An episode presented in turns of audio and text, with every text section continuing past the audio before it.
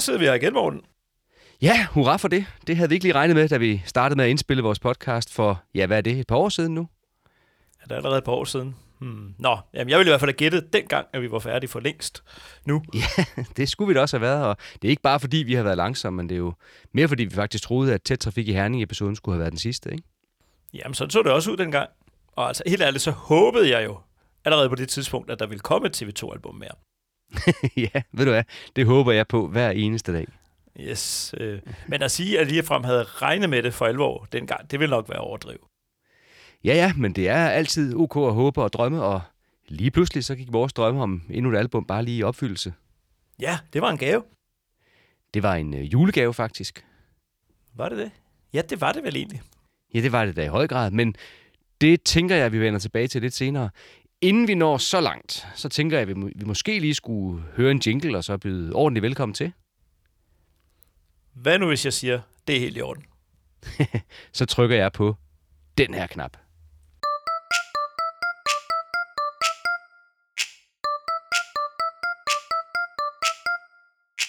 Vi taler kun om TV2 oh, oh. Babadabadabab. De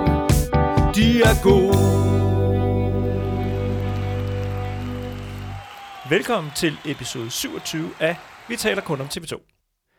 Hvis det her er første gang, du lytter til os, så er du lidt sent ude, men, men på den anden side, så har du ikke ramt helt skævt. Nej, for nok handler den her episode om øh, TV2's 27. album, og det er i talende stund i hvert fald senest udkommende, men det er jo noget af det første, som de overhovedet indspillede. Det er nemlig rigtigt. Albummet, det handler om i dag, er The Holbeck Recordings 81, som udkom i 2022, men som faktisk blev indspillet helt tilbage i oktober 1981.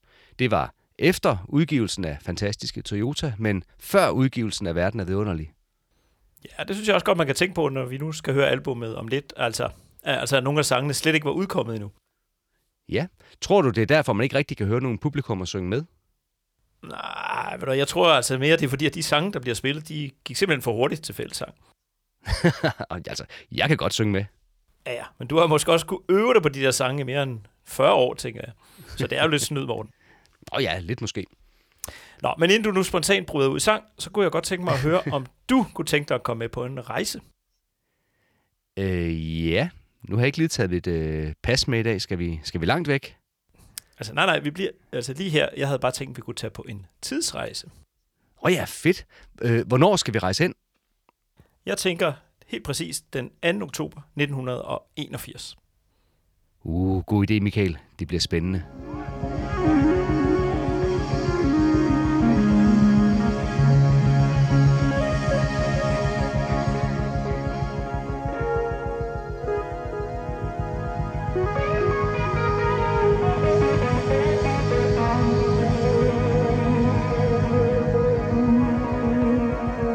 Den 2. oktober 1981, det var en fredag.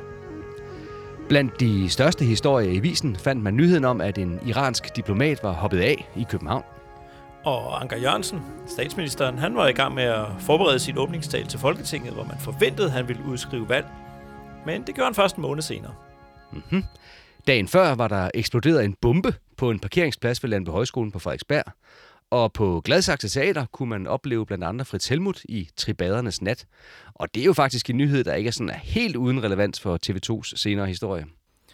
Over i uh, Storbritannien, Storbritannien hedder det, uh, vedtog partiet Labour, at de, altså næste gang de kom til magten, ville gennemføre en folkeafstemning om, at landet skulle melde sig ud af EF. Aha. Og i sportssektionen, ja, der kunne man læse, at uh, Vejle Boldklub var blevet sendt ud af Europakoppen for pokalvinder med et 3-0 nederlag ude mod FC Porto. Uh, hjemmekampen var faktisk blevet vundet 2-1. Tænk lige en gang, Vejle har vundet en fodboldkamp, eller havde vundet en fodboldkamp, og så endda en europæisk en af slagsen. Hov, hov, hov, Michael, ved du, der står faktisk ikke et eneste ord her i avisen om Brøndby, for eksempel. Ja, ja, godt ord igen. Øhm, vejrudsigten, den skal vi også med. På dagen lovede jævn til frisk sydvestlig vind og gennemgående let ringe skydække. I nat- og morgentimerne kunne der forventes dis eller tåge. Temperaturen lå på mellem 15 og 20 grader. Ja, det var faktisk lunt. Det er ligesom i år, kan jeg se. Øhm, omme på avisernes kultursider kunne man se, at gruppen TV2 kl. 21 samme aften skulle spille i Holbæk Jazzklub, det gamle elværk, på Gasværksvej. Så det, jeg tænker, det er lidt pudsigt, at man placerer et elværk på Gasværksvej. Nå. ja. øh, medlemmerne af TV2, det var den her aften, det var selvfølgelig Steffen Brandt, det var Svend Gavl, det var Hans Erik Lærkenfeldt og Georg Olsen, og så var det Nils Dan Andersen. Mm-hmm. Den navnkundige roadie René Gerløv tog sig af lyset, mens lyden blev justeret af Claus Hansen og Anders Fransen. Og den her Anders Fransen, han var jo nyeste mand på holdet, og øh, det blev sagt om ham, at han var den med det hurtige fodarbejde, som kunne reparere en single guitar midt i en solo med skruetrækker og det hele. Og samtidig besluttede han sig også for, at koncerten den aften skulle optages på bånd, så man senere kunne lære af det. Det han ikke vidste, det var, at hans lillebror Christian senere ville få stor glæde af at lytte til det her bånd og lignende andre optagelser, mens han lå på gulvet derhjemme og legede med Lego. Ingen kunne heller forudse, at selvsamme lillebror flere årtier senere ville finde båndet frem igen og begynde en lang proces, der endte ud med, at vi alle sammen kunne få glæde af sangene fra netop denne koncert fra denne tilfældige aften i Holbæk. Ja, når du så siger tilfældig aften, øh, så er det ikke helt forkert, fordi jeg har fået fat i en kopi af deres turplan for sommeren og efteråret 1981. Og koncerten i Holbæk, det var hverken den første eller den sidste koncert, ligesom det hverken heller var den største eller den mindste. Nej, øh, orkester kom godt rundt i landet i det her år, og de spillede mange forskellige steder. For eksempel spillede de på Skanderborg Festival den 15. august foran ca. 1000 mennesker. Det her det var festivalens andet år. Og den største koncert det år, det var allerede dagen efter, altså den 16. august, der spillede de foran ca. 8.000 mennesker til Land og Folk Festivalen. Mm-hmm. Men øh, de fleste andre koncerter var noget mindre. For eksempel spillede de den 24. september på Vejle Bibliotek foran 150 siddende publikummer, hvoraf de fleste var børn. To dage senere, så spillede de for 125 gæster på EO Jazz Club, og den koncert den blev efterfølgende omtalt i Aarhus Stifttidende under overskriften TV2-koncert i EO sluttede med slagsmål. Ja, en lille gruppe tilhører havde lavet ballade under det meste af koncerten, og det hele sluttede med et slagsmål udenfor, der resulterede i, at TV2 af TV2's teknikere efterfølgende måtte en tur på skadestuen. Da politiet nåede frem, var ballademagerne forduftet, men øh, Svend Gavl han fortalte avisen, at orkestret medbragte et komplet videoanlæg til deres koncerter, og de derfor havde filmet publikum, da de fornemmede, at der kunne blive ballade bagefter. Ja, men så kunne de lære det, kunne de. Sådan nogle bøller. Lige præcis. Man skal ikke lave ballade, når TV2 optræder. Det skal man nemlig ikke. Men øh, det hører med til historien, at ballademagerne havde insisteret på, at orkestret skulle blive ved med at spille. Nu spiller I bare til vi siger stop, havde de sagt til Steffen Brandt. Nå, altså, så de var i virkeligheden bare fans, der slet ikke kunne få nok. Ja, Ikke det? jo, det Det forklarer, det forklarer i hvert fald en hel masse. Men uanset hvad, så er det meget sjovt at tænke på, at øh, nu så mange år senere, at der var ballade til den her koncert, som altså fandt sted mindre end en uge før den koncert i Holbæk, som øh, vi skal høre om lidt. Jeps. Men øh, inden vi når så langt, vil jeg da også lige nævne et par andre spændende optrædener på den her turné. For eksempel spillede de den 21. i 8. på Musikcaféen i København. Og den optagelse har man efterfølgende godt kunne finde noget fra på YouTube og DR. Jamen, vi har da også spillet noget af den her i podcasten, har vi ikke? Sådan hen over Jo, det har vi, og lad os da bare høre en sang mere derfra som opvarmning øh, til koncerten for Holbæk. Toyota og Ejske Kyles Coca-Cola. To sider af samme sag.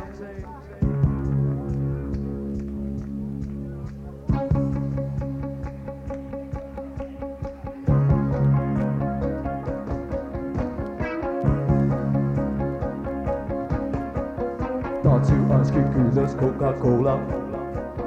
Der er to Ejske Kyles Coca-Cola. Der er to Ejske Kyles Coca-Cola Du har straks fars med Frans og Satten op Hør arbejde, ejendom, fredsat, livet rundt på danse Der er to Ejske Kyles Coca-Cola.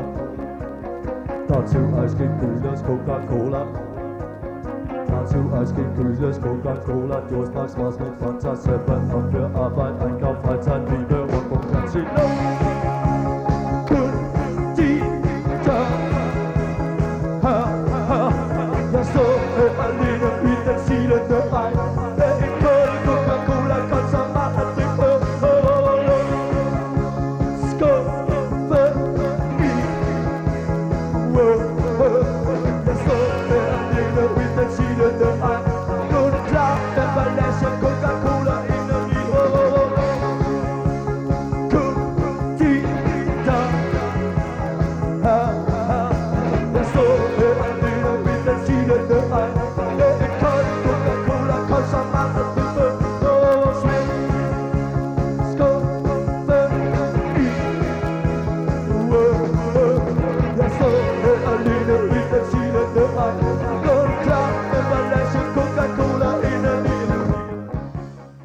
dejligt genhør det der. Øh, I episode 1 talte vi om orkestrets allerførste tv-optræden, hvor journalisten Carsten Fischer præsenterede det med ordene Musikgruppen TV2 for første gang i TV1.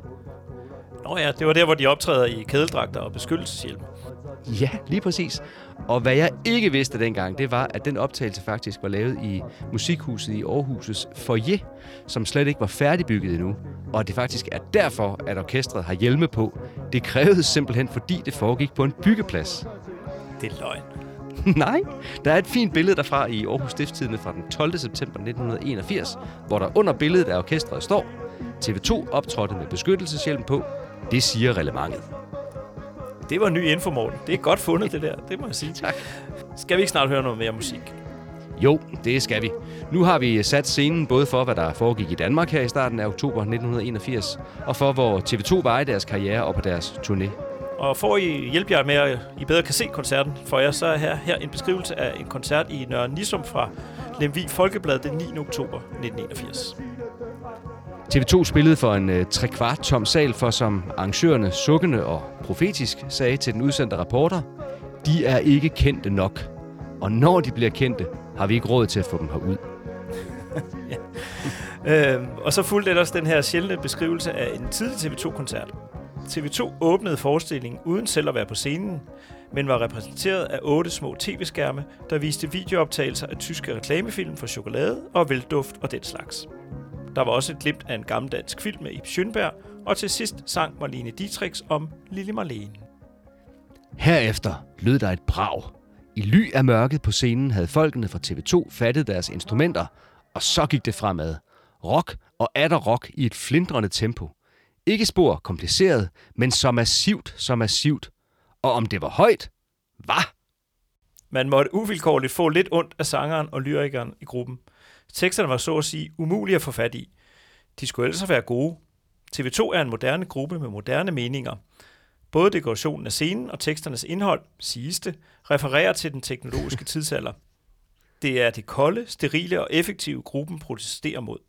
Reklamernes magt og den slags. Derfor hedder TV2's debut-LP naturligvis Fantastiske Toyota. Vi fik både titelnummeret og en hel del andre skæringer. Og det gyngede godt, og men musikken indimellem kunne forekomme monoton. Denne stadige kørsel i det høje gear. Og så tænker jeg, at vi er klædt på til at høre The Holbeck Recordings 81. Det tænker jeg også, vi er. Og øh, vi får ingen problemer med at høre, hvad Steffen Brandt synger undervejs, for den her optagelse er, som tidligere nævnt, nænsomt og fremragende restaureret af lillebroren til ham, der var lydmanden den pågældende aften. Nemlig. Anders Fransens lillebror Christian Fransen har udført et kæmpemæssigt arbejde for, at vi nu kan nyde den her optagelse fra 1981 i fuld drag. Og Morten, jeg sendte jo dig i byen med en opgave. Er det ikke rigtigt? Jo, det er fuldstændig rigtigt. Du sendte mig ud for at finde den her Christian, så jeg kunne høre lidt mere om, hvordan i alverden det her havde kunne lade sig gøre. Og jeg ved jo, at du fandt ham og fik lavet et interview med ham, som vi nu skal høre, samtidig med, at vi lytter til The Holbeck Recordings 1981. Det er den 2. oktober 1981. Klokken er 21. 130 mennesker har købt billet til en koncert med TV2 på Holbæk Jazzklub, det gamle elværk på Gasværksvej i Holbæk. Her er, hvad de oplevede, og historien om, hvordan det gik til, at koncerten blev udgivet mange år senere. Hvis jeg kunne, kunne ville, ville jeg må, måske ikke. Hvis jeg turde, turde ville, ville jeg må, måske ikke. til at se, noget at gøre.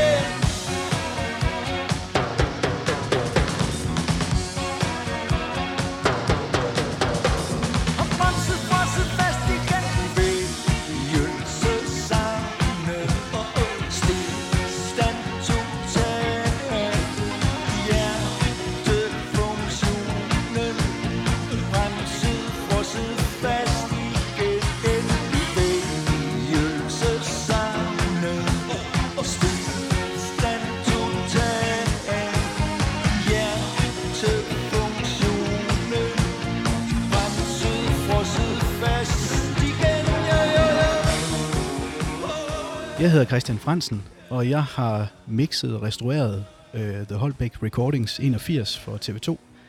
Og det var et gammelt bånd, som jeg havde liggende, og som vi så uh, blev enige om at gøre et eller andet ved.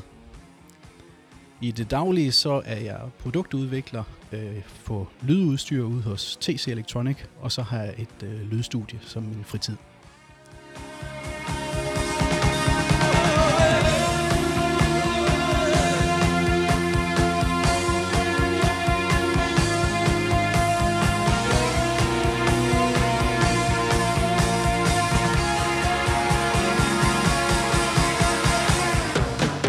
Din bror, Anders Fransen, Ja. han var TV2's lydmand i mange år. Han er nævnt med tak i covernoterne på alle TV2-albums fra Verden er det underlige og til og med Kystbruden.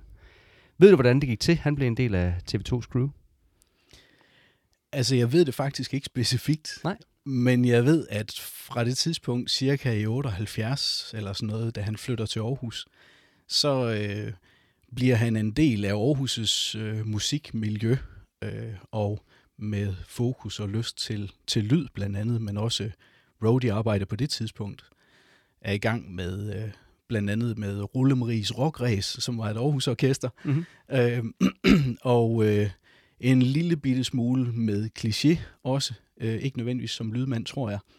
Øhm, men, og så, og så på et tidspunkt er der så en mulighed, øh, der byder sig i forbindelse med TV2. Og det, og det er så noget, der holder ved i en del år, fra, fra 81 og til cirka 95, tror jeg. Øhm, har du nogen idé om, hvor stor indflydelse han har haft på, på TV2's lyd sådan live, og har han været med til at bestemme, hvad for noget udstyr de skulle have, og eller har det været orkestret, der bare har kommet med ting, han skulle betjene? Nej, jeg tror, han har haft, øh, haft en holdning, øh, i hvert fald til, hvad der skulle ske i, i de år, og været med til at bygge dem op, øh, øh, hvad skal man sige, øh, koncertmæssigt og lydmæssigt, øh, fra, fra et, øh, et nystartet orkester, og så til de her, øh, det bliver jo nogle ret voldsomme turnéer, øh, så snart vi har nået rigtige mænd, ikke også? Og, og, øh, og det var han da helt sikkert en, en ret stor del af at, at gøre det, udover at han... Øh, jeg tror, gik til hånde og gjorde andre ting for orkestret i, i, i den tid, der var ud over selve turnerende også. Kan du huske, sådan fortalte han noget om det? Fordi det må have været ret vildt at opleve at være med til de her forholdsvis små koncerter i starten, og så pludselig stå med det største orkester i Danmark. De største spillesteder. Ja, det tror jeg også, det har været. Øh, Jeg tror også, der har fulgt et ansvar med. Øh, Første gang, man er på orange scene på Roskilde, kunne jeg forestille mig, øh, havde været hæftigt. Så, så ja, der har helt sikkert... Øh, der har helt sikkert været gjort mange tanker omkring det, og også at få det øh, gjort professionelt, øh, så man kunne afvikle rigtig gode koncerter og, og uden slinger i valsen og øh, med gode oplevelser øh, til publikum. Det er helt sikkert, det har været, det har været fokus. Tak skal I have. Iberne fra Kajo bringer nyheder hjem til Danmark. Iberne fra Kav bringer nyhederne hjem til Danmark for sin natur sender vi på fjerne steder, hvor de største Biberne fra Kav bringer nyhederne hjem til Danmark For sin natur sender vi på fjerne steder, hvor de største Hvad tror du, satellit, television og televisioner skal vi nok nå hjem til os? Øh, øh, øh.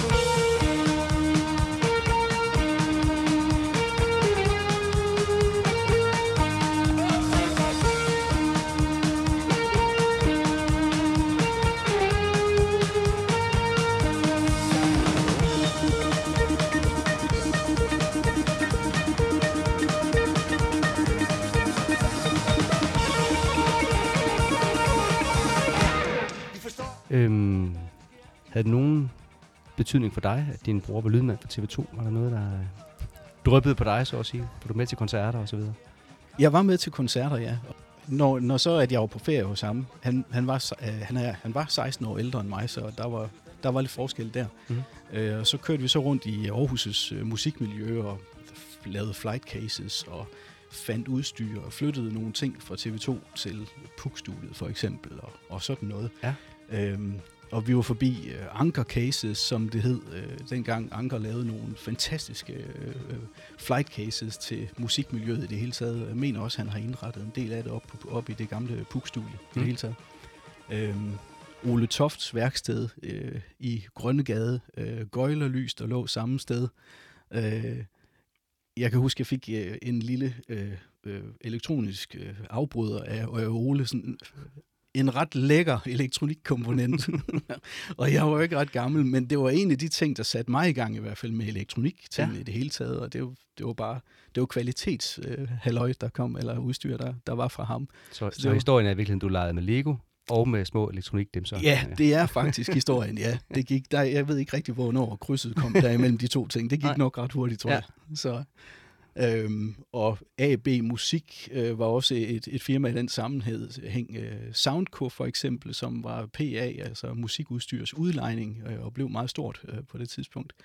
Øhm, så det var, det, var, det var specielt at blive øh, involveret i et aarhusiansk musikmiljø, selvom jeg jo på det tidspunkt egentlig boede i Skjernområdet. Mm. Så Men det er også et miljø, der har været i gang med at eksplodere fuldstændig. det har det helt der. sikkert. Ja. ja, helt sikkert. Så det var, det, det, det, var, det, gav en, det var en meget stor påvirkning Mhm. mm-hmm. i, øh, i mine ferier. 1, 2, 1, 2, 3, 4. 1, 2, 3, 4. 1, 2, 3, 4. Pille hun alene på en virksomhed i ud den her by. Pille hun alene under effektiv oversyn. Pille hun alene og så fredag aften, lørdag, søndag fri. Og vi har fri. Ja, vi har fri. Og vi har by. Jamen, øh, nu er jeg lidt nysgerrig efter at høre lidt mere om det her øh, kassettebånd. Det er jo ikke nogen hemmelighed, at det, øh, det er lige her inde i øh, lokalet sammen med os. Det originale kassettebånd, som er det, udgivelsen er lavet ud fra. Øhm, Og har fået sin IKEA-ramme. ja, den hænger en. IKEA-ramme her Ja. på væg bag ved os. Jeg Det ser meget Det fancy ud. have sin plads. Hvor, øh, hvor har det været hen, inden det kom i IKEA-rammen? Altså fra du fik det her som lille, og så øh, har det været gemt væk. Øh, der står jo papkasser på, øh, i Ja. pressemeddelelsen. Ja. Men, men hvor, hvor har det været henne i, Jamen, i alle det- disse år? Ja, det er ikke forkert med papkasse. Øh, hvad hedder det? Altså, lige præcis det konkrete bånd fik jeg ikke som lille, men jeg fik nogle tilsvarende. Mm. De, øh, så hvor min bror optog de her koncerter, hver eneste koncert, øh, mener jeg, han har øh, optaget, så er de sådan nogle af dem blevet overspillet og så videre. Men der var, alt i alt har der været mange bånd. Ja. Ved du, Ja. hvorfor de optog alle koncerterne? Jeg t- altså en blanding af at registrere, hvad der foregik, måske lære noget af det. Det har måske været en del af det her med at komme som et, et øh, nystartet orkester til at blive øh, større, så og lære noget af den proces der. Og jeg gætter på, at den læring blandt andet har haft, øh, altså har været meget på min brors side for eksempel, så det var kunne forestille mig, det var meget hans beslutning Mm. også at gøre det. Det kan sagtens være, at de har også har øh, haft øh, en stor holdning til det. Øhm, men jeg ved, at han gjorde det med alt det andet, han også gik og lavede. Der blev altid optaget, så, så det, var, det var nok en generel ting fra hans side i hvert fald at, at gøre det. Så de her bånd ligger jo hos ham, og han samler løs på dem, og de ligger bare der og, og bliver måske aldrig hørt igen, efter de er optaget. Det kunne jeg forestille mig, mange af dem overhovedet ikke er. Øhm, og så, øh, så dør han jo så i, i 2008, øh, lidt pludseligt og ikke så gammel. Og, øh, og i den oprydning i, i hans ting, der bliver der jo noget med de her bånd og skulle forholde sig lidt til dem. Og øh, jeg samler dem, eller vi samler dem til side i familien, og, og så får de så en, en kasse igen, eller en anden kasse, og, og sådan noget. Og der ligger de så. Øh, så ender de her hjemme ved mig, og der øh, har de så ligget der i øh, jo cirka 8 år indtil cirka 2016, hvor jeg begynder at, at tænke lidt på de her bånd i, i en anden forbindelse også. Men, men øh, der kommer det sådan frem i mine tanker om, om, om det er noget, om det kan noget, om man skulle give noget en chance for at... Øh, altså jeg har jo som sagt lyttet meget til de her bånd og tænkt, at, at for mig har de jo haft en kæmpe påvirkning, og jeg ved jo, TV2 havde ikke som sådan i hvert fald en officiel udgivelse på, på live-lyd, live-musik, før 87. Nej. Så, øh, så jeg tænkte, det ved man jo ikke, om de kunne have lyst til. så Er der en, øh, en udgivelsesplan klar? Jeg tænker, der må ligge andre bånd, der venter på at blive udgivet. ja, ja, der er andre bånd. Øh, Jeg, jeg ved ikke, om, øh, om øh, bandet øh, finder, kan finde mere tålmodighed øh, i min retning. øh, og, øh, øh, så jeg tør ikke sige, om der skal flere udgivelser til. Det tror jeg ligger til, til på, deres, på deres side. Vi øh, må prøve at spørge vores lyttere, om det er noget, de kunne tænke sig, der skulle arbejdes videre med, så kan vi lægge et, et pres i fællesskab på orkestret. Ja, det var en Jeg god tror idé. næsten, jeg kender svaret allerede. Ja. Til slut peger Anker Jørgensen på det danske forslag fra december 1979 om at udsætte NATO's beslutning om at placere moderne mellemdistanceraketter i Europa, mod at Sovjetunionen indstiller produktionen af SS-20-raketter.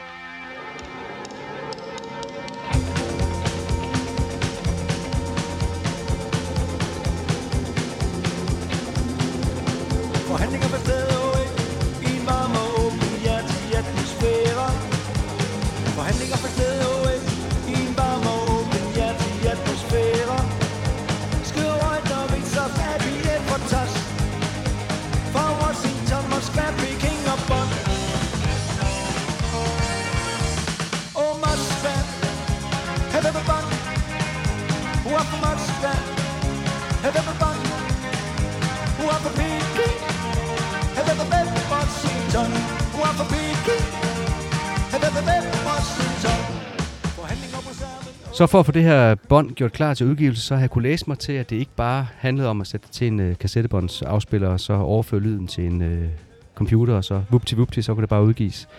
Øhm, kan du fortælle lidt om de øh, udfordringer, der har været med at, at få gjort det her gjort klar til udgivelse, og hvorfor det ikke bare kunne udgives, som det var? ja, lige præcis. Øh, hvor, hvor lang tid har vi? Du giver den bare gas. Okay. øhm, det kan godt gå ind og blive lidt nørdet også i øvrigt, men, men øh, og måske inden for en lidt anden gren end, end, end jeres øh, lytter Jamen, her. der, er, der er en del øh, nørder i vores, øh, Ja, jeg, tror, jeg tror det egentlig vores gerne. lyttere, så det er Ja. fint. altså, øhm, først og fremmest så er det jo et bånd, som er optaget ud af en mixerpult, direkte ud af en mixerpult, en lidt tilfældig aften måske i, så i Holbæk. Øh, og den lyd, som man har lavet, eller min bror, eller dem, der har lavet lyd, har stået og, og lavet, det har været efter nogle højtalere i et rum, hvor der måske også har været meget overhør fra det, der foregik på scenen og ned til publikum. Så lige præcis den lyd, som kommer ud af mixerpulten, repræsenterer ikke nødvendigvis det, som der er foregået den pågældende aften, øh, for publikum i hvert fald. Og det vil så sige, at det er et lidt underligt sted, eller underligt sted i øh, kæden af udstyr og pille lyden ud for sådan en aften. Og jeg tror også, at det er årsagen til, at øh, jeg har ikke hørt om andre udgivelser, øh, faktisk nogensinde, derfor kan de sagtens være der, men jeg har ikke hørt om det, som er taget fra sådan et bånd, og så er det udgivet. Øhm, så, så det var første udfordring, det er, at selve, selve det, der er på bånd, det er ikke repræsentativt, kan man sige. Øhm, et eksempel, det kunne være, at der har været meget overhør på bassen, på basinstrumentet, øh, og at øh, når man så skruer op og ned på selve mixerpulten, så kan man dårligt høre den forskel. Øh, og det er jeg ret sikker på, det for eksempel har været tilfældet for, for den aften her. Øh, fordi der var sådan på båndet øh, igennem der, der var der nogle gange ret meget øh, basinstrument til stede, og andre gange ikke så meget. Så det har været øh, for eksempel en af udfordringerne at finde det. 1, 2, 1, 2,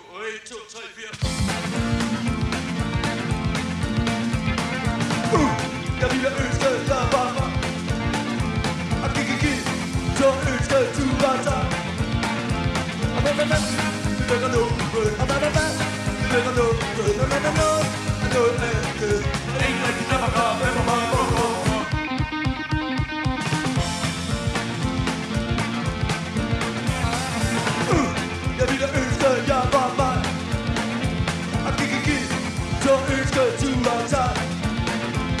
hvad, hvad? Vi lægger noget. Og hvad, hvad, hvad? Vi lægger noget. Noget, noget, noget, det. Rigtig, der. Hvem. Og. Så der. Hvor, så har der jo været det med, at den lange, den, de, de mange år, det har ligget på bånd. Og det er jo magnetisme, vi snakker om, og der kan ske mange ting. Varme, kulde, øh, alder, øh, hvad hedder det, fugt og alt muligt kan påvirke sådan en bånd, og der tror jeg egentlig bare, vi må sige, at vi har været heldige. Mm-hmm. Fordi der var ikke så meget af den slags. Så at få det ind på computeren var i sig selv en, en ud af det hele, så var det en relativt simpel proces. Ja. Jeg læste et sted, at selve båndoptageren, der blev brugt, også var sådan en semi-defekt. Ja, den har i hvert fald været øh, ikke så ideelt justeret, den, øh, den båndoptager. Så der var utrolig skævhed øh, mellem højre og venstre del af signalet. Og øh, faktisk var det en så stor udfordring, at øh, og, og med så mange dimensioner af lyd, der er i spil på én gang, så jeg kunne ikke overskue den bedste restaureringsvej, øh, man kan sige, der var øh, der. Øh, så jeg fik en kollega øh, ude på mit arbejde, Asger Hansen, til at, at hjælpe med at, at, at regne ud, måle på hele koncerten, på tværs af hele koncerten, måle, hvad foregår der. Kig på, hvordan alt andet lyd i verden øh, øh, forholder sig, og så kigge på forskelle der, og så prøve at lave nogle generelle genopretningsindgreb øh, øh, indgreb, øh, på koncerten, der gør, at, at det er et godt udgangspunkt at have. Og så det, det, og det øh, krævede, øh, hvad hedder det, ja, et matematikprogram, som vi bruger til at researche øh, lyd med, Ja. øh, for at kunne, kunne regne den der ud. Da så jeg havde øh, øh, fik den, øh, de metoder af Asker, og kunne se, at øh, nu, nu begynder det at ligne noget, så var det så det, jeg kunne køre videre med. Så den genopretning, der var rimelig øh, bare at stå med. Men det, men det lykkedes.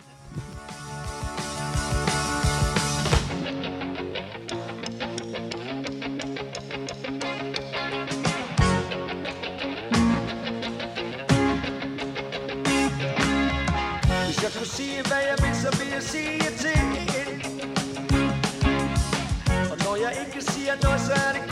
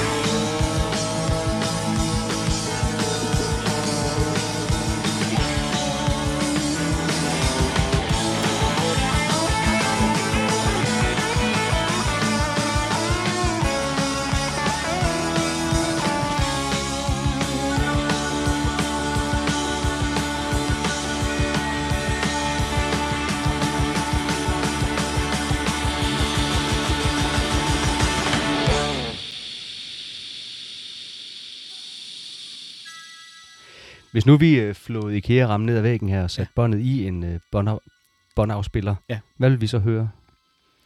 Øh, ja, så vil I jo øh, i høj grad høre et orkester, som, som spiller øh, øh, lige så energisk som, som, som det, vi hører i den færdige udgivelse.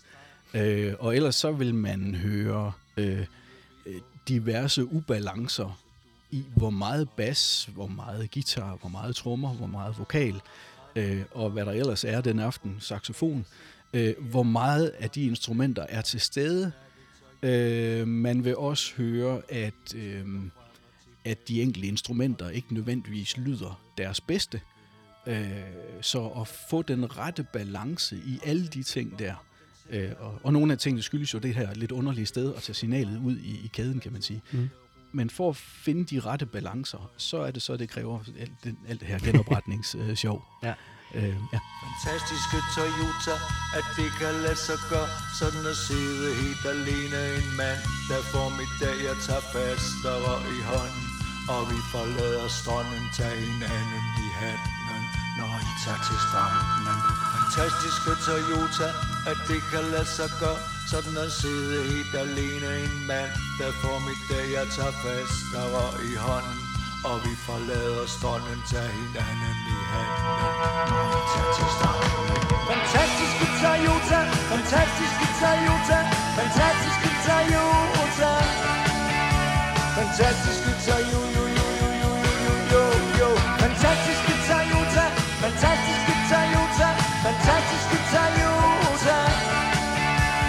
Texas.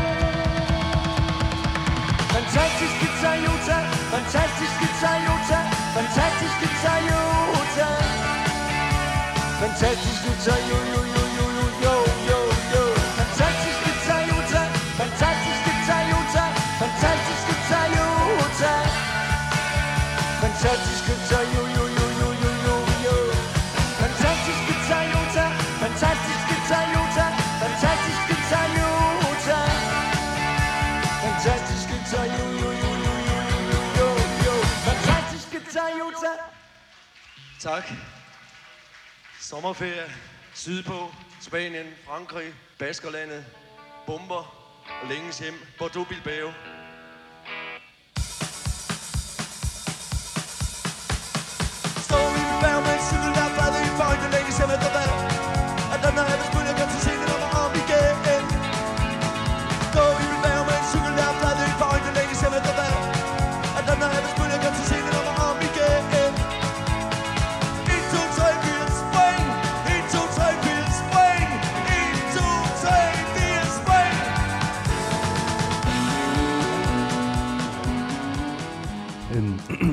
Huske sådan, hvad du, hvad du tænkte, da du satte båndet i første gang, og skulle høre det igen sådan?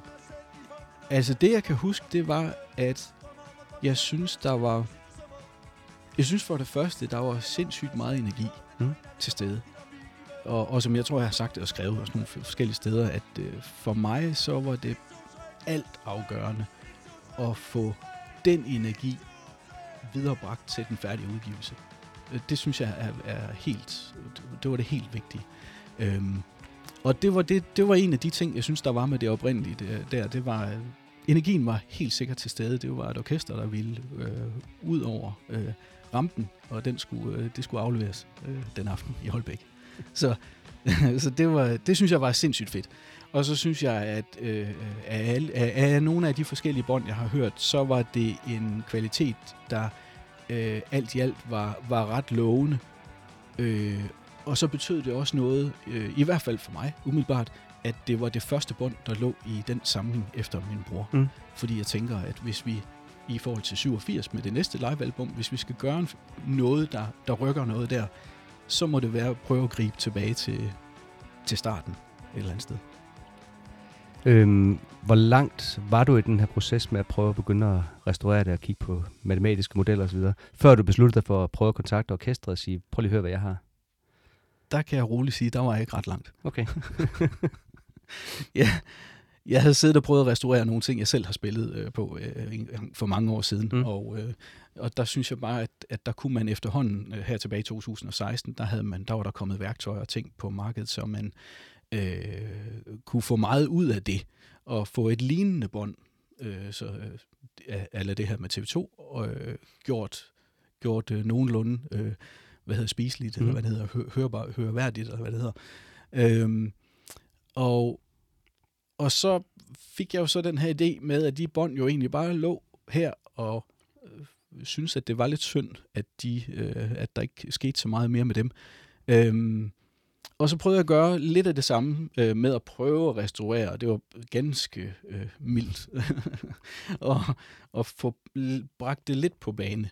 Øh, og så prøvede jeg så, fik kontakt til, til bandet, og, øh, og så øh, sendte det til dem og, og spurgte, er det, her, er det her noget, eller skal jeg bare øh, lade helt være?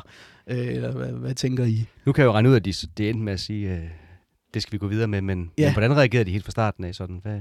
Jamen helt fra starten var der, var der øh, god vilje Mm. øh, til, at og, og, de synes, at det var et skægt projekt, øhm, og det synes de, vi skulle prøve at gøre et eller andet ved. Og så, øh, ja, så var der så øh, øh, undervejs i processen jo, øh, hvad hedder det, det her med, med øh, blandt andet med Steffens vokal, og der var andre forskellige ting, som vi skulle prøve at se, om vi kunne finde løsninger på, og det, øh, det var jo så heller ikke så let, men det kommer vi Ja, det kommer- tilbage ja. til. øhm, men øh, der var god vilje til at prøve et eller andet, og også, øh, tror jeg bestemt, fordi at øh, der var øh, tanker om, at historien alt i alt er, er en sjov historie. Mm-hmm. Så, øh, så der, var, der var sjov øh, fra starten. Men altså, hvor, hvor mange år gik der fra du op, begyndte at kigge på båndet til den udkom, og har du nogen idé om, hvor mange, hvor mange timer du har brugt på det? Eller? Altså, jeg har, tror, jeg har skrevet, at det var fem et halvt år. Mm. Men hvis vi tager det med, at jeg havde tanker om, at det skulle til at ske, og lavede de første forsøg, så er vi, så er vi snarere på 6 til 6,5 i virkeligheden. Mhm. Men fra det tidspunkt, hvor vi siger, okay, nu, nu tænker vi, at vi skal prøve noget og, og gå i gang med det, der, der er det cirka fem og et halvt år. Og timemæssigt, øh, øh, jeg tror, det er i nærheden af en 1100 timer, der er røget i det. Så. Skuren høres Mellem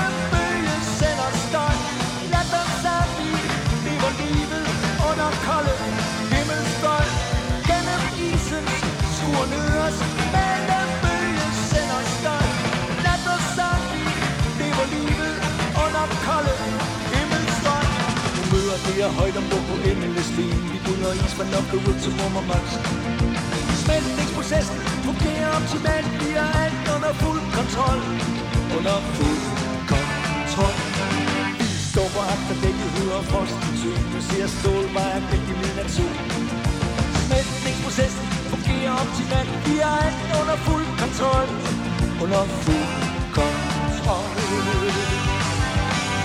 Gennem isen skuren os Mellem bølgen sender støj Lad os sammen lever livet under kolde himmelstøj Gennem isens skuren høres Mellem bølgen sender støj Lad os sammen lever livet under kolde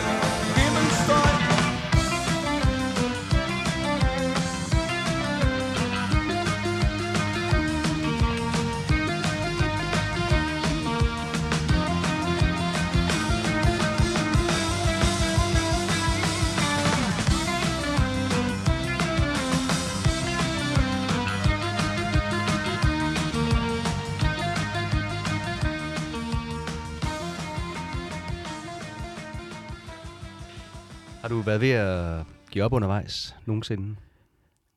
Altså, der, må, mødte du nogle murer, hvor du tænker, okay, det her det kan jeg ikke lige gennemskue, hvordan vi øh, kommer forbi? Jeg tror, det er sådan lidt en blanding af at sige næsten konstant. Mm. og så at øh, have en eller anden vedholdenhed, som jeg måske har fra, fra, fra at have arbejdet på mange langvarige projekter i det hele taget, at, øh, at der skal vedholdenhed til, før at man, man kommer i mål med ting. Øhm, men øh, altså en af de helt store hurdler var jo helt klart den her med Steffens vokal, som, øh, som øh, øh, blandt andet fordi, at, at man kan ikke bare slukke for noget. Der, det, der er, det er en blanding af lyd. Det er mixet sammen. Øhm, skal man skille det ad, skal man fjerne noget, der allerede er der, så skal man arbejde ganske hårdt for det, mm. og i hvert fald i 2016. Teknologien arbejder for os, øh, kunstig intelligens og så videre, det var faktisk også det, der blev, blev benyttet på, på det her, en, en tidlig udgave af noget kunstig intelligens til, at- til at hjælpe med det. Men nu om stunder kan man øh, hvad hedder det, øh, skille tingene bedre ad, og så gå i gang med at arbejde, og jeg har også haft øh, forskellige projekter siden, som Mm. med ganske andet timetal i, så at komme et godt stykke vej alligevel. Og bold Smæk din bil i mig Og krasse lidt i nakken på dig. Åh, åh, bøger. Lad os danse næste dans. Centrifuger, forsamling og sans. Åh, åh, Irma. Giv mig plads i din butik. Lad mig spejle din smukke krop i mit blik. Åh, Goodyear Kør mig over, kør mig væk. Lad mig mærke det faste greb for din dag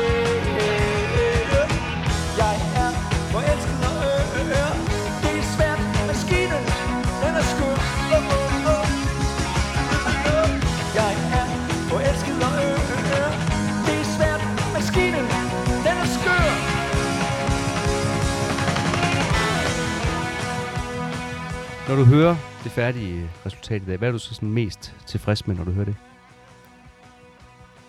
Altså, jeg må indrømme faktisk efter, at nogle gange er det sådan, når man har arbejdet længe på et eller andet, altså til sidst, så kan man næsten ikke være i og høre det mere. Og det tror jeg egentlig, jeg havde forventet her.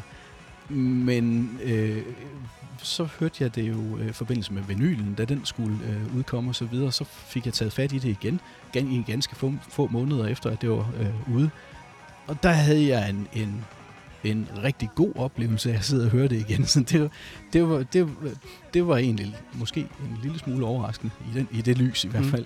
Men, men jeg var rigtig glad for at høre det igen, og øhm, øh, kunne også høre det med, med sådan en, en lidt mere en lytterdistance øh, til det, om, om det sådan som helhed er, er, er fedt. Og det må jeg bare sige, det synes jeg stadigvæk, det er. Øh, det er, er rigtig glad for, hvordan det er kommet ud øh, nu her øh, på den måde der. Som sagt, øh, energien synes jeg var vigtig at få med, fordi det var en af, dem, en af de ting, der står helt fremme.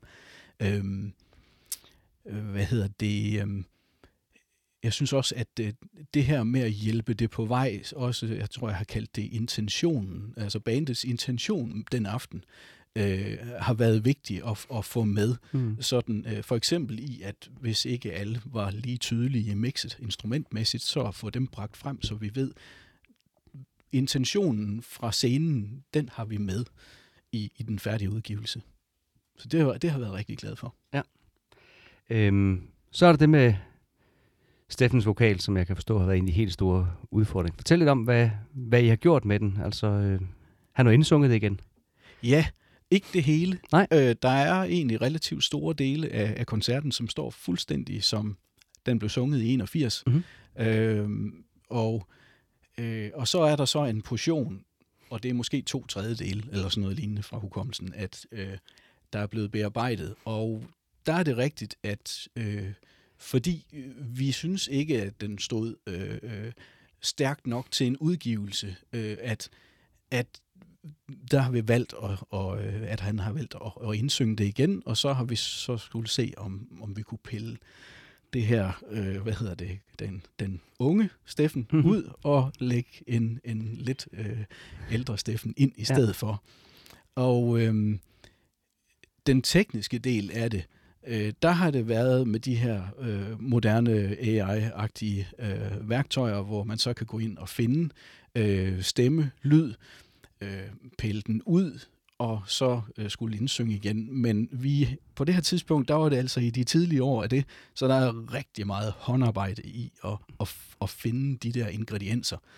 Øhm, uden sammenligning i øvrigt, og det vil jeg godt lige sige, så kunne man øh, sige, hvordan er det, man øh, fjerner tomaten fra en spaghetti bolognese for eksempel, og lægger det over i en kasse, og så har resten. Øh, det, man kan sagtens forstå, at der må alligevel ryge noget af resten med over i tomaterne og omvendt. Og øh, der er en, en vis sammenlignelighed her, uden i øvrigt. Ja, ja. og øhm, øh, hvad hedder det? Så, så det, har, det har været det var kæmpe arbejde. Og, og undervejs blev te- teknologien faktisk bedre, så det blev faktisk lidt lettere øh, i de år her øh, at gøre det efterhånden, øh, som øh, numrene skrev fremad. Mm. Øhm, så, men, men rigtig meget håndarbejde var der i det. Så det var så bare at fjerne det. I øvrigt så et af de virksomheder, vi, eller, ja, vi skulle finde ud af, hvordan. Og, og jeg søgte som gal efter et eller andet, øh, faldt over et par forskellige løsninger, og fandt så en virksomhed, som ligger i Los Angeles. Og øh, de har blandt andet kunnet fjerne, øh, eller de har været involveret i blandt andet nogle udgivelser med Elvis, øh, Mm. og øh, de har også øh, for eksempel fjernet noget øh, musik, der lå på en tysk udgave af Beverly Hills, øh, for så at kunne lægge noget andet musik ind i stedet for. Ja. Øh, så de kunne nogle ting, øh, og der havde jeg så første skud af at kunne arbejde med det selv, øh, og, og, og der må jeg bare sige, at selvom de værktøjer måske var de samme, som de brugte over på det firma, så kunne jeg se, at min erfaring med værktøjet var simpelthen, det kunne ikke opbygges til at være så stort, som, som de måske kunne hjælpe med. Så Mm. på et tidspunkt overgiver så øh, hvad hedder det, opgaven til dem i at fjerne vokalen. Og det gør de så øh, helt løbende, samtidig med at jeg arbejder videre. Hører jeg, at der ligger en øh, karaoke-udgave af albumet et sted, vi kan få udgivet også? Ja, det gør der, øh, kunne man jo måske sige, et eller andet sted inde midt i projektet her hos mig, men, men, øh, men det er nok ikke lige noget, der, der kommer, kommer længere end det. Men så, ellers så var øh, Steffen, skulle han synge ind igen? Var det, foregik det herude ved dig? Det foregik øh, stort set det samme sted, som du sidder. Så øh, hvad hedder det? Øh, det foregik lige præcis i det her lille, øh, hvad sidder vi i, 9 kvadratmeter Ja. eller et eller andet, den stil, tror jeg. Mm. Øh, øh, og, så, og så sang Steffen det ind på, øh, og, og i den proces, så, altså jeg forestiller mig jo egentlig, det har været en, en pussy oplevelse øh, at skulle øh, konfronteres med sig selv øh, 35-40 år tidligere, og øh, både, ja, på, både klangmæssigt, alt muligt, øh, timingsmæssigt, øh, alt muligt at skulle lægge den her vokal så tæt op ad den gamle. Ja, fordi hvad havde han i ørerne? Han har vel ikke haft en gamle vokal så samtidig med, eller? Øh, det var lidt en blanding, Okay. så øh, det var både med og uden. Ja, Øh, og så kunne han så øh, arbejde med det og, og lægge sig så minutiøst op af, af den gamle, fordi det var jo det med intentionen, som jeg nævnte før, med, mm. mm. jamen, der var jo en intention den aften, og jeg antager, at man 35 år senere ikke nødvendigvis har helt præcis den samme intention med det hele, men øh, så det var noget med at få, få lagt det sådan, at, at, øh, at den øh, nye vokal, den spillede med øh, fuldstændig ligesom øh, den oprindelige havde gjort. Mm-hmm. Men den her lille øh, interaktion, der er med publikum, eller hvor han præsenterer numrene og siger det er ikke noget, han har stået her og sagt. Det er fra Nej. aftenen. Ja, det er det. og øh, på det tidspunkt øh, øh, var der også sådan en del af sådan nogle korte øh, øh, øh lignende øh, øh, lyde og sådan noget, som han, øh, som han synger, og de er også bevaret Ja, fra det originale. Og plus, at der er jo altså, der er, øh, der er helt klart øh, hele numre, der, er- der ikke er pillet ved Okay. øh, også. Og der er nogen, der måske også er et mix imellem nyt og gammelt rent faktisk. Ja. Hvor omkvædet måske er øh, nyt, og verset er det oprindelige. Så har der jo været noget med i det hele taget også at få... Når man så indspiller ny vokal her 35-40 år senere, så er der jo så sket noget med udstyret. Øh, og øh, vi, øh, den, der, er- det hele er måske sådan lidt mere, der er lidt mere hul igennem øh, rent øh, audiomæssigt mm. i dag, end der var dengang. Det er jo så både en fordel og en ulempe, fordi det kommer ind og er utrolig rent. Når man så gør det, så, så virker det kunstigt at have så ren en ny stemme Ja. klistret oven på noget, der er, der, der er påvirket af et kassettebånd og, og alt muligt andet fra 1981. Så det var helt... Det, man må, jeg måtte ind og, og profilere, eller hvad vi skal kalde det, øh, forvrængning og, og lydeffekter som ekko og rumklang, og, og hvad har vi? Dynamikken også, Mhm. for hvert eneste sekund i, i koncerten, for at sørge for, at den nye vokal smelter så ind, og den ikke virker påklistret, øh, men både virker naturlig og, og, og, og jo ikke som noget, man skal sidde og hæfte sig ved, om, om det er en ny eller en gammel eller sådan noget. Det skulle helst ikke være sådan. Det er der i hvert fald gjort øh, meget for.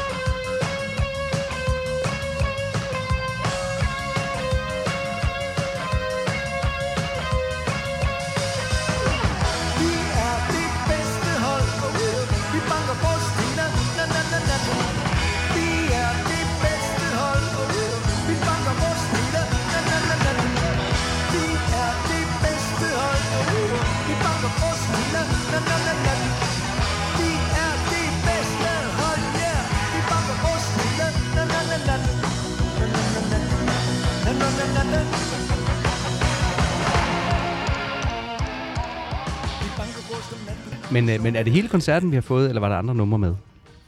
Ja, det, altså nej, det er ikke hele koncerten. Der var andre numre med, Mm. mm. og, og der ligger også nogle ting på, på YouTube, ved jeg, fra øh, en koncert, der blev optaget øh, i cirka samme tidspunkt fra Musikcaféen i, i København. Ja. Og øh, Og der vil være nogle af de andre numre, som man kan høre den, øh, på den koncert, øh, som, som også er med den her aften. Men det, der er udvalgt øh, det bedste, øh, og, øh, og det er det, der er kommet med. Er der andet så end Steffens vokal, der er blevet overdubbet her bagefter? Der er en lille bitte smule guitar, der er overdoppet Mm. øh, her og der, men det er meget lidt. Og, så, øh, og det er faktisk det. Så har jeg arbejdet med de ingredienser, der allerede var til stede. Øh, og man kan sige for eksempel øh, netradio, der kører der sådan en trommemaskine, Ja. øh, en, en Roland 808, øh, som er en meget, meget kendt trommemaskine fra den øh, tidsalder, faktisk også i dag Mhm. bliver den brugt øh, helt vildt. Øhm, men på grund af de her mix-lydmæssige ting, som jeg snakker om tidligere, hvor, hvor der blev skruet lidt op og ned, så, ligger, så lå den oprindeligt ikke så stabilt i mixet. Så jeg har, og, og både på grund af det analoge bånd, og så også fordi, at, øh, at jeg ved, at øh, 808 øh, trommemaskinen var faktisk ikke sådan tidsmæssigt så vanvittigt stabil, øh, og det var måske charmen med den for hende faktisk, så betød det, at øh, jeg kunne tage en lille stump øh, af trommemaskine, lyden, som kørte for sig selv, og den havde jeg så til, at, øh, som lå på båndet, og den havde jeg så til at lægge parallelt med resten af, af nummeret, og kunne for hvert eneste lille slag øh, time det, så det ligger lige der, hvor det skal ligge øh, i forhold til resten af orkestret. Og så kunne jeg af den vej for eksempel få, få øh, trommemaskinen til at være fremtrædende på den passende måde i, i, i resten af mixet.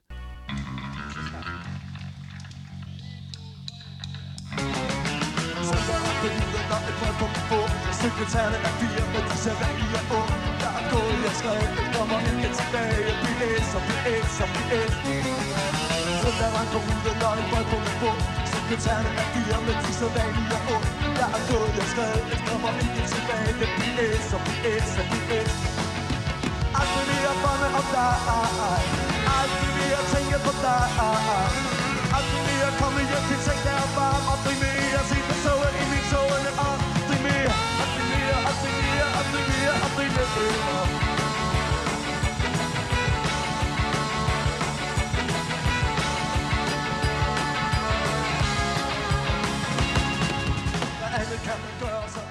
Øhm, Christian, her inden vi slutter af, så kunne jeg godt tænke mig at høre lidt om dig også. Sådan, øh, er du egentlig TV2-fan?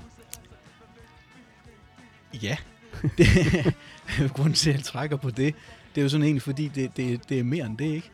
Øh, det, er, det er jo vildt dybt, faktisk. Mm. Altså, det er jo nærmest, det er jo nærmest hjernevasket, tror jeg.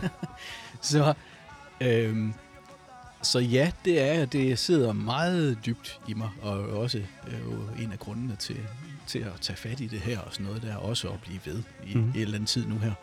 Øhm, så, øh, så det, det har jeg været hele tiden. og Det er jo også med til at forme min øh, øh, mus, musiksmag Mm. øh, i virkeligheden. Og det er faktisk i, rent faktisk først i nyere tid, det er gået op for mig, hvor, hvor, øh, hvordan det lige er med den musiksmag, jeg har.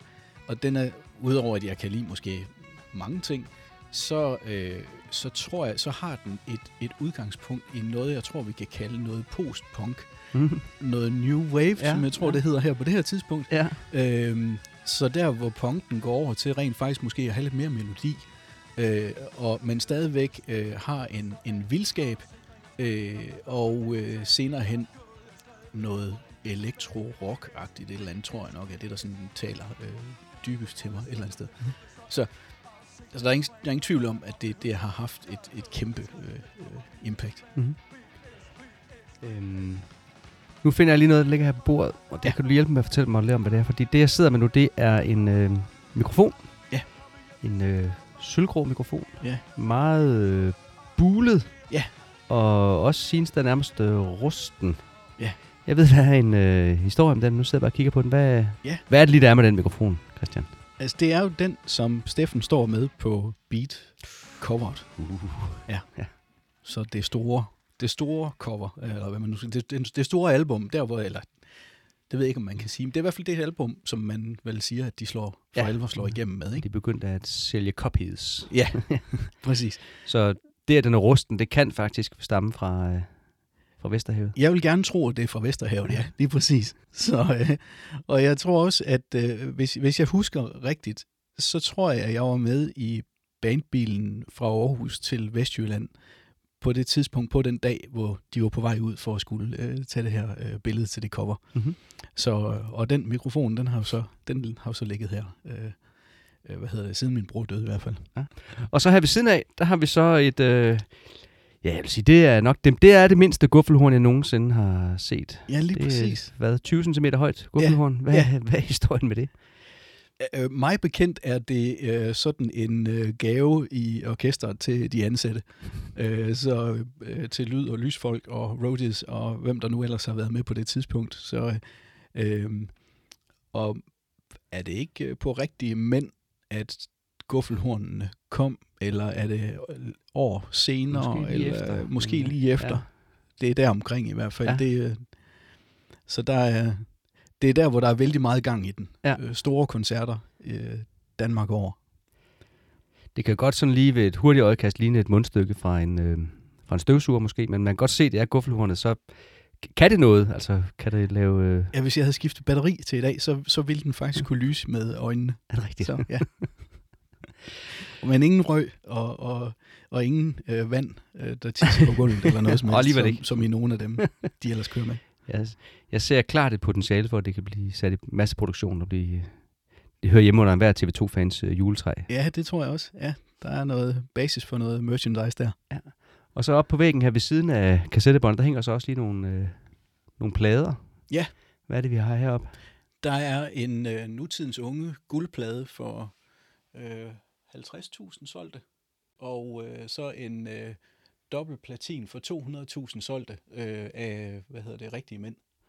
Og det var så også, øh, det var nogle af de ting, som lå øh, øh blandt min brors øh, ting. Og øh, da vi ikke lige i familien kunne finde andre steder, hvor det gav mening, og, eller hvor nogen synes det gav mening at hænge, hænge de plader op der, så tænkte vi, at øh, de hang godt her i mit øh, studie. Her til sidst kunne jeg godt tænke mig at høre, så når nu du alligevel siger, at du er en slags TV2-fan, har du så en yndlings TV2-plade, eller, eller flere måske lige frem? igen synes jeg faktisk, det er lidt svært. For jeg tror egentlig, jeg kan finde øh, yndlingsnumre på stort set alle albums, når det kommer til stykket. Øh, men der er i hvert fald nogen, som har gjort øh, dybere indtryk på mig igennem livet end, end, end andre. Og, og når, det, når, jeg, når jeg skal presses, det skal du. ja, så øh, bliver jeg nødt til at sige, at øh, beatpladen, den er, jeg, øh, den er jeg meget stor tilhænger af. Øh, og øh, skulle jeg nævne et nummer på den også, øh, så tror jeg, jeg er nødt til at sige, at det er Lyde i natten. Mm. Øhm, det har desværre så det, havde jeg det på album øh, tilbage, da jeg var øh, dreng, eller der havde vi det på, på vinyl. Øhm, og øh, der var en rise Nej. i det nummer. så det var hårdt. Desværre. Ja. Det tog, det tog mange år på CD og, og, og streaming at få det fjernet fra, øh, fra nervebanerne. øhm, og ellers så tror jeg også, jeg er bare nødt til at sige, at øh, hvad hedder det, de første kærester på månen øh, var også et, et markant, øh, øh, et, et, virkelig markant album. Øh, og, øh, og hvad hedder det, Kontoret lukker nu, som, som jo faktisk øh, er på det, øh, på, den, på det album, var rent faktisk også en del af, af det, de spillede øh, her tilbage i 81. Mm. Så, så det i sig selv var, var sjovt, øh, synes jeg. Øhm, hvis jeg sådan ellers skal gå... Øh, jeg også, øh, hvis jeg lige skal fange nogle andre numre sådan fra igennem tiden, altså så er det sådan noget som øh, natradio, som jo så egentlig også er med på Holbæk her. Det er det, det, det har altid stået for mig for som virkelig et, et, flot, et flot nummer. Mm. Øhm, på Toyota-pladen er der er det her Vores Dans, som jeg synes er, er helt vildt fedt. Ja. Øh, Nutidens Unge var også et, øh, altså, var der også et, virkelig mange numre på. Øh, øh, Vil du danse med mig, for eksempel. Jeg kan jo huske, da den plade var ved at komme, jeg kan ikke huske, om det om den lige er udkommet, eller jeg hørte på et rommix øh, fra processen i, i studiet. Men jeg kan huske, vi var på familieudflugt her i Aarhus og skulle ind og se den gamle by. Mm. Og jeg ville hellere blive i bilen og høre, øh, øh, høre Vil du danse med mig? Forstår jeg godt. Fedt. Senere hen, så er der måske sådan nogle numre som øh, øh, Baby Blue og Stjernen over Bjerringbro, øh, som jeg er ret vild med. Jeg er, jeg er også ret vild med hele The Beautifuls-pladen, Mm. øh, som er sådan et... et øh, som, som jeg ved, altså, den, er, den er svær at finde nu om stunder. Der er det noget med, at man kan få det på, på det store, øh, den store samling der. Ja, i bokssættet, ja. Ja, lige præcis. Ja. Der ligger den rent faktisk. Og så ellers så vil jeg også bare sige, at, at på den seneste plade med øh, tæt trafik i, i Herning, der, øh, der er jo bare glad for, for eksempel, øh, er vi, er vi glade eller hvad? Jeg synes, Mm. det er fremragende nummer. Hvis jeg skal kode ind til en sang, vi eventuelt kan spille her efter interviewet, hvad skal vi så høre fra en, synes du? Skal vi høre natradio, eller hvad? Det er det, vi gør. Christian, tusind tak, fordi vi måtte øh, komme forbi og høre din historie og høre historien om båndet. Det siger jeg også. Tak fordi I kom.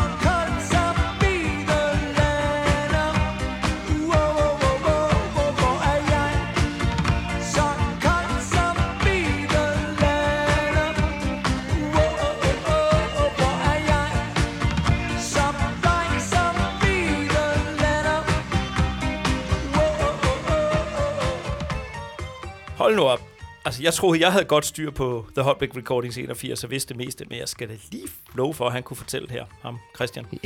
ja, her, her var der tale om en mand, der var inde i stoffet. Han har virkelig lyttet til de her optagelser mange gange, og, og han virkede også som en, der kunne sin TV2 sådan helt generelt. Jamen, han er også nærmest vokset op med dem. Altså, ikke bare med deres musik, ligesom os andre, men han har simpelthen tilbragt tid med dem og været med i bandbussen og alt muligt. Og så er jeg da ret misundelig over, at du har rørt ved den der mikrofon fra beatcoveret. Har du vasket hænderne siden? Ja, ja, jo, ja, jo, det har jeg da.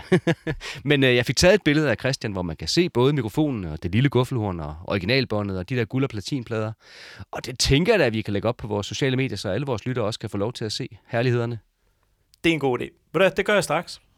Yes, og mens du leger med Instagram og Facebook, så vil jeg gerne læse et uddrag af en artikel fra Aktuelt Højt, Det er en artikel fra den 25. september 1981, altså fra meget få dage før koncerten i Holbæk, og fra et tidspunkt, hvor Anders Fransen stadig er ham den nye på holdet.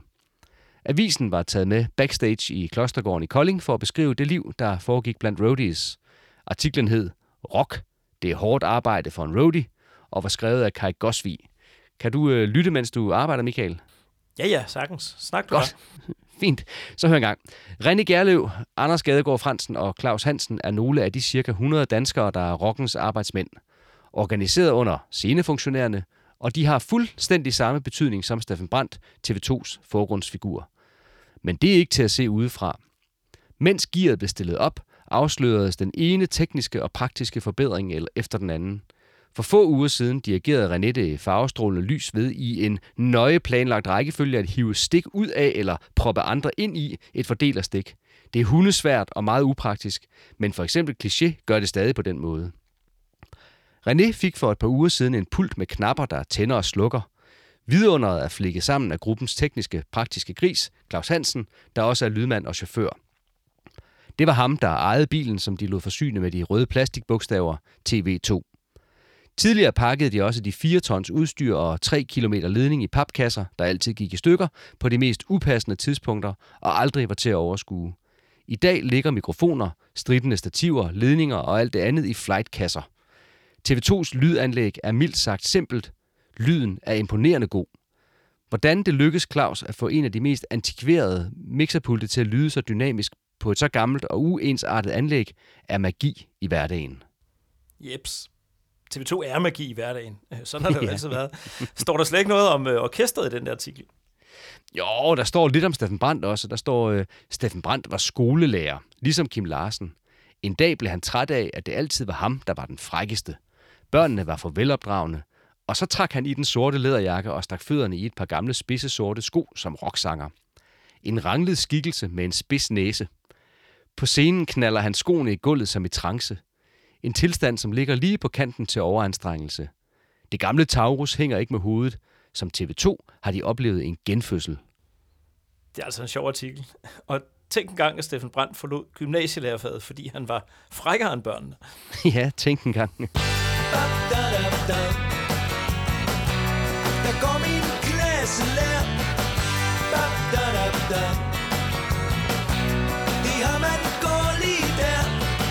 En øh, sidste sjov detalje fra artiklen fra Aktuelt var, at den fortalte, at Rocknalle var kommet til Kolding fra Odense for at høre TV2, og at han var godt tilfreds med besøget. Men øh, så sagde han noget, som TV2 til synlædende i den grad tog til sig.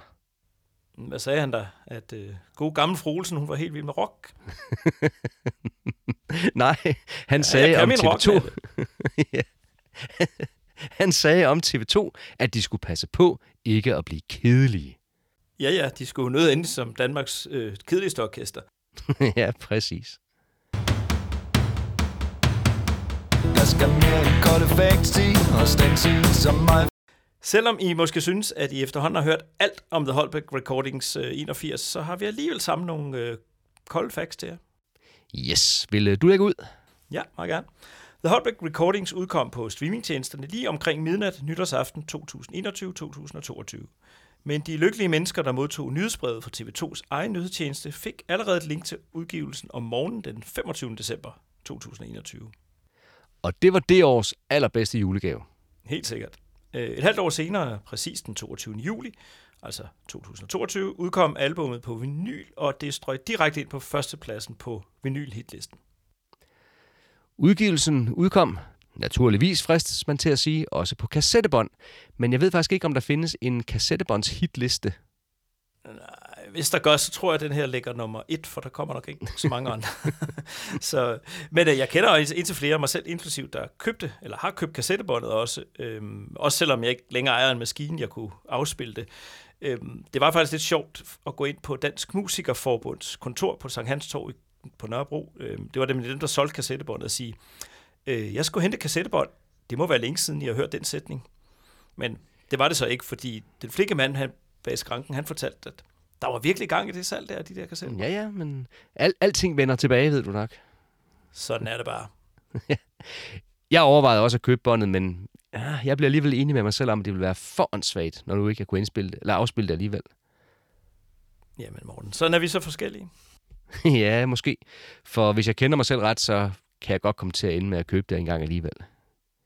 Altså nu sidder jeg jo her med min udgave af vinylen foran mig, og det, altså, det er virkelig et flot album. Eller hvad? er der flot? Jo, jo. Altså, forsiden det er et billede af det originale kassettebånd, komplet med håndskrevet tekst, TV2, Holbæk, 2, 10, 81. Ja, har du set lige lagt mærke til detaljer? Der er lige sat et lille kryds i feltet Noise Reduction. ja, det er der nemlig. Øh, og så kan man se, at båndet er mærket Maxell, og at det er et C90'er-bånd. Øh, fik jeg egentlig godt sagt til dig, at jeg har set originalbåndet i virkeligheden? Ja, ja, det har du nævnt. Øh, Nå, okay, okay, fint. ja, jeg tror faktisk, du har nævnt det i cirka hver eneste samtale, vi to har haft, siden du var ude at interviewe Christian. Men øh, Jamen, det er godt, så du er med, så det er fint. ja, ja. Lad os også lige gentage, at øh, TV2 den her aften bestod af, af Steffen Brandt, Svend Gavn, Georg Olsen, Hans Erik Lærkenfeldt og, ligesom på Fantastiske Toyota, Nils Dan Andersen, som øh, håndterede keyboards og saxofon. Yes, og ham, Nils Dan Andersen, han var ikke med på Verden er Vidunderlig, som blev indspillet kun fire måneder efter koncerten i Holbæk. Så det her må have et af hans sidste jobs med TV2. Der er 13 sange på albummet, og øh, flertallet af dem, præcis 8, er fra Fantastiske Toyota, mens der er fire sange, nej, der er tre sange fra det endnu ikke indspillede Verden er vidunderlig album, og det er Hjertestop, Isbryderen Lenin og Maskinen er skør. Ja, øh, og jeg synes, det er lidt sjovt, at især Isbryderen Lenin og Maskinen Skør faktisk adskiller sig en hel del fra de versioner, der de senere skulle indspille. Øh, Isbryderen Lenin har en helt anderledes outro, og akkorderne i Mas- Maskinen Skør er også lidt anderledes end i studieversionen. Ja, så synger han øh, Volvo i stedet for Toyota i starten af sangen. Eller, det lyder det i hvert fald som. Ja, han synger i hvert fald ikke øh, Toyota, men, men ja, det lyder mest som Volvo. Lad os lige, lad os lige høre det en gang.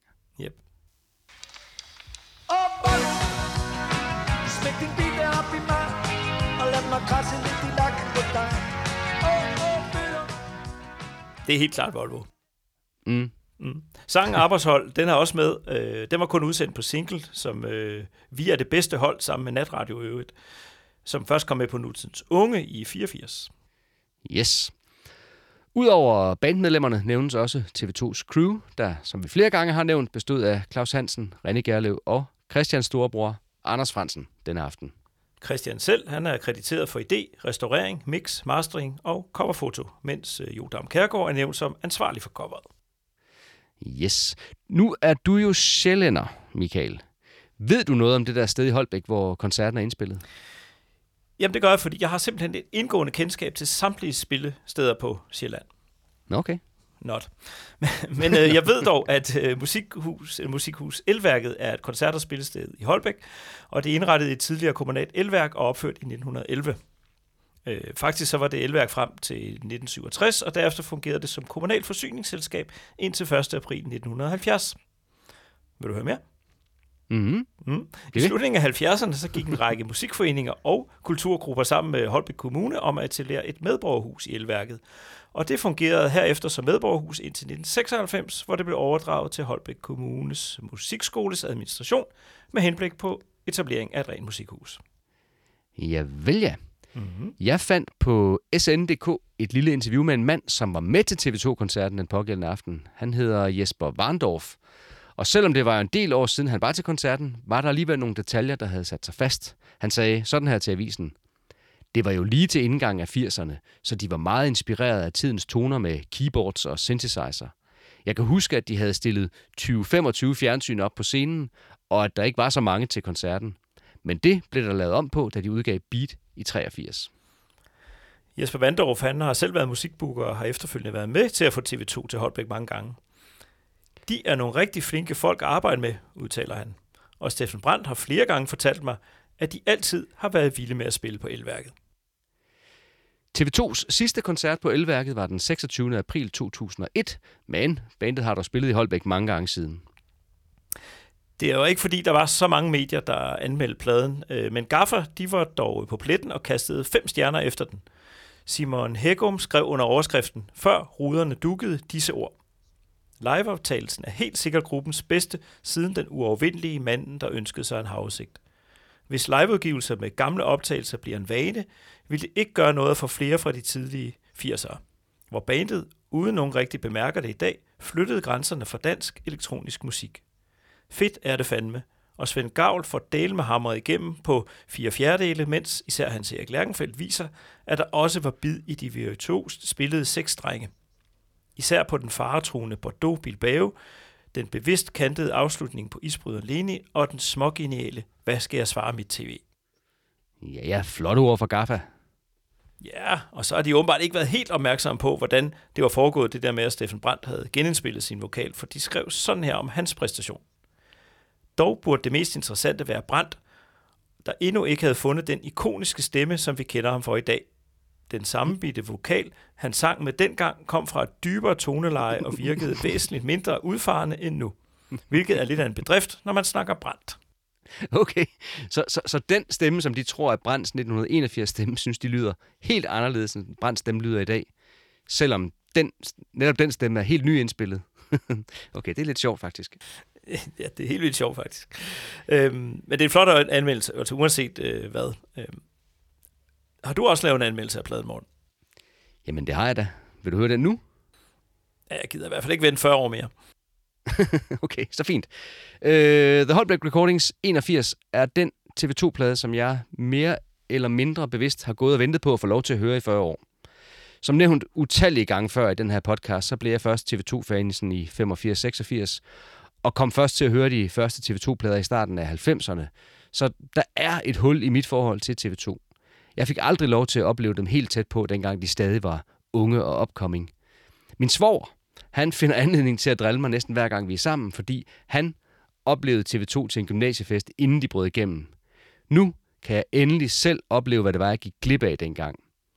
Og jeg kan godt lide, hvad jeg hører. Men jeg kan bedre lide TV2, som de er i dag, hvor deres koncerter er mere varieret i for eksempel tempo og genre, og hvor der er mere fællesanger og mere stemning blandt publikum. For det fornemmer man ikke vildt meget på The Holbæk Recordings 81.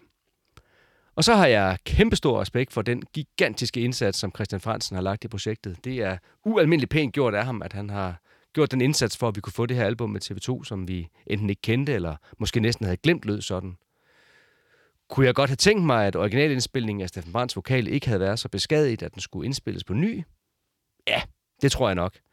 Jeg ville gerne have haft den endnu mere autentiske oplevelse med den originale sang, men jeg er glad for, at det kunne lade sig gøre at skære det ødelagt, ødelagte fra og indspille noget nyt, så vi kunne få det her vidnesbyrd fra den aften i Holbæk. Og som dokumentation for den her periode af TV2's karriere, skal albummet have 7 ud af 6 stjerner. Som TV2 live-album i konkurrence med Livefri som Fuglen, verdens lykkeligste band, Mand, der ønsker sig en havudsigt og Greatest Greenland, kan jeg nok kun give 3 stjerner, fordi der, nå ja, hånden på hjertet, mangler lidt variation undervejs. Så med henholdsvis 7 og 3 stjerner, jamen, så lander jeg jo på et gennemsnit på 5 stjerner, som er det, jeg vil lade stå som min bedømmelse af det her album. Er du færdig? Ja. det, var, det, var lang, det var en lang spørg. Øhm, ja. Ja, jeg var ved at være bange for, at du aldrig blev færdig. Nå, lad mig gøre det, det lidt... også lytter også. jeg prøver lige at gøre det lidt kortere som en okay. lytterservice her. Fordi, og egentlig er det nemt, fordi jeg er langt hen ad vejen enig med dig. Altså især begejstringen for, at det kan lade sig gøre at finde et gammelt kassettebånd fra 1981 og få en top-tunet udgivelse ud af det 40 år senere. Når jeg lytter til albumet, så er det, der slår mig mest, det er tempoet, og øh, det er vildt, og det blæser mig om kul hver gang. Og det der med, om Steffens øh, stemme er genindspillet, det, det er jeg faktisk ret ligeglad med. Jeg er blot glad for, at det teknisk kan lade sig gøre, så vi fik et album ud. Øhm, jeg har på ikke, jeg tror ikke, jeg har på noget tidspunkt har sætte mig ned og prøve at lede efter, om jeg kan høre, hvor det er originalstemmen, eller om det er den genindspillet. Så længe det svinger, så er jeg happy. Og svinger, det gør det jo. Jeg lander mm. på fire stjerner. Okay, måske bliver den ikke så kort alligevel, min anmeldelse, men Nej, fire, fire stjerner. Jeg var øh, for sjov lige inde på TV2's hjemmeside for at se, hvor mange koncerter de har givet i år, altså 2023, hvor de både har været på turné med Danmarks Underholdningsorkester og været på sommertur landet rundt, inklusive en afstikker til Spanien. Ved du, hvor mange koncerter der var på den liste? Hmm, nej, det ved jeg faktisk ikke. Øh, jeg gætter på hmm, 30. Nixon, 40. 40 alligevel. Mm. På den der turplan fra 1981, som jeg har fået fat i, der kan man se, at de fra den 14. august til den 18. oktober spillede 30 jobs. Så dengang var der virkelig fart på. Men jeg synes ikke, vi kan påstå, at TV2 er nu 2023 bare hviler på laverbærne og sidder derhjemme og triller tommelfingre. Altså, hurra for det, siger jeg bare. Ja, hip hurra. apropos det der med, at øh, de er et orkester med mange års koncerter i kalenderen, øh, og at de aldrig har haft pauser, det kommer øh, musikeren Michael Falk ind på i sin seneste bog. Her øh, skriver eller fortæller han om, hvordan det var for hans band Malurt at genopstå og skulle ud på festivaler og koncerthuse for at spille sange, der måske engang var tidsaktuelle, men mest alt i dag sådan lidt bliver nostalgiske, og at publikum til deres koncerter ikke er i den yngre ende af spektret. øhm, I den der forbindelse så roser han øh, nemlig sine kollegaer fra TV2, som er endt med at blive et altfagende band til flere generationer af publikum. Men øh, jamen, du kan jo selv lige høre en lille øh, snas fra lydbogen under månen. Der var mange artister, der havde langt flere store hits på deres repertoire end os, og som faste navne på plakaterne sommer efter sommer havde specialiseret sig i at levere samlende, festlige festivaloplevelser. Orkestret TV2, som oprindeligt debuterede i slipstrømmen med Cliché og Malurt i 1981, spillede før også i Jelling. De havde udviklet sig til en hypereffektiv partymaskine med tilpassede versioner af gruppens hovedværker og med min gamle ven Steffen Brandt i rollen som sprikstadmeister. og de havde gennem årene dygtigt skolet et publikum i alle aldre til at interagere med dem, så hitsene i en decideret slagerparade fø om ørerne på folk. Steffen Brandt som sprikstalsmeister lige frem. Mhm. Men han har da ret i, at øh, TV2 er en hypereffektiv partymaskine. Ja, og ikke en skør en af slagsen. Nej, heldigvis.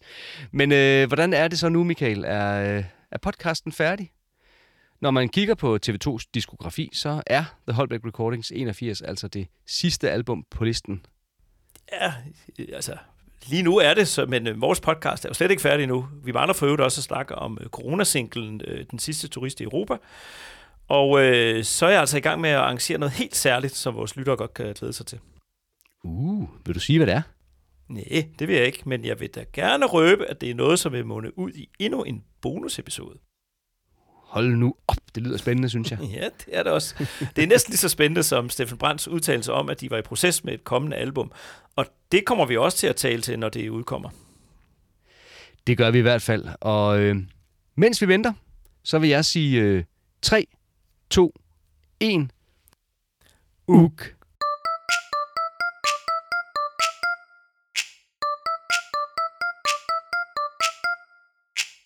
Taler kun om TV2 oh, oh.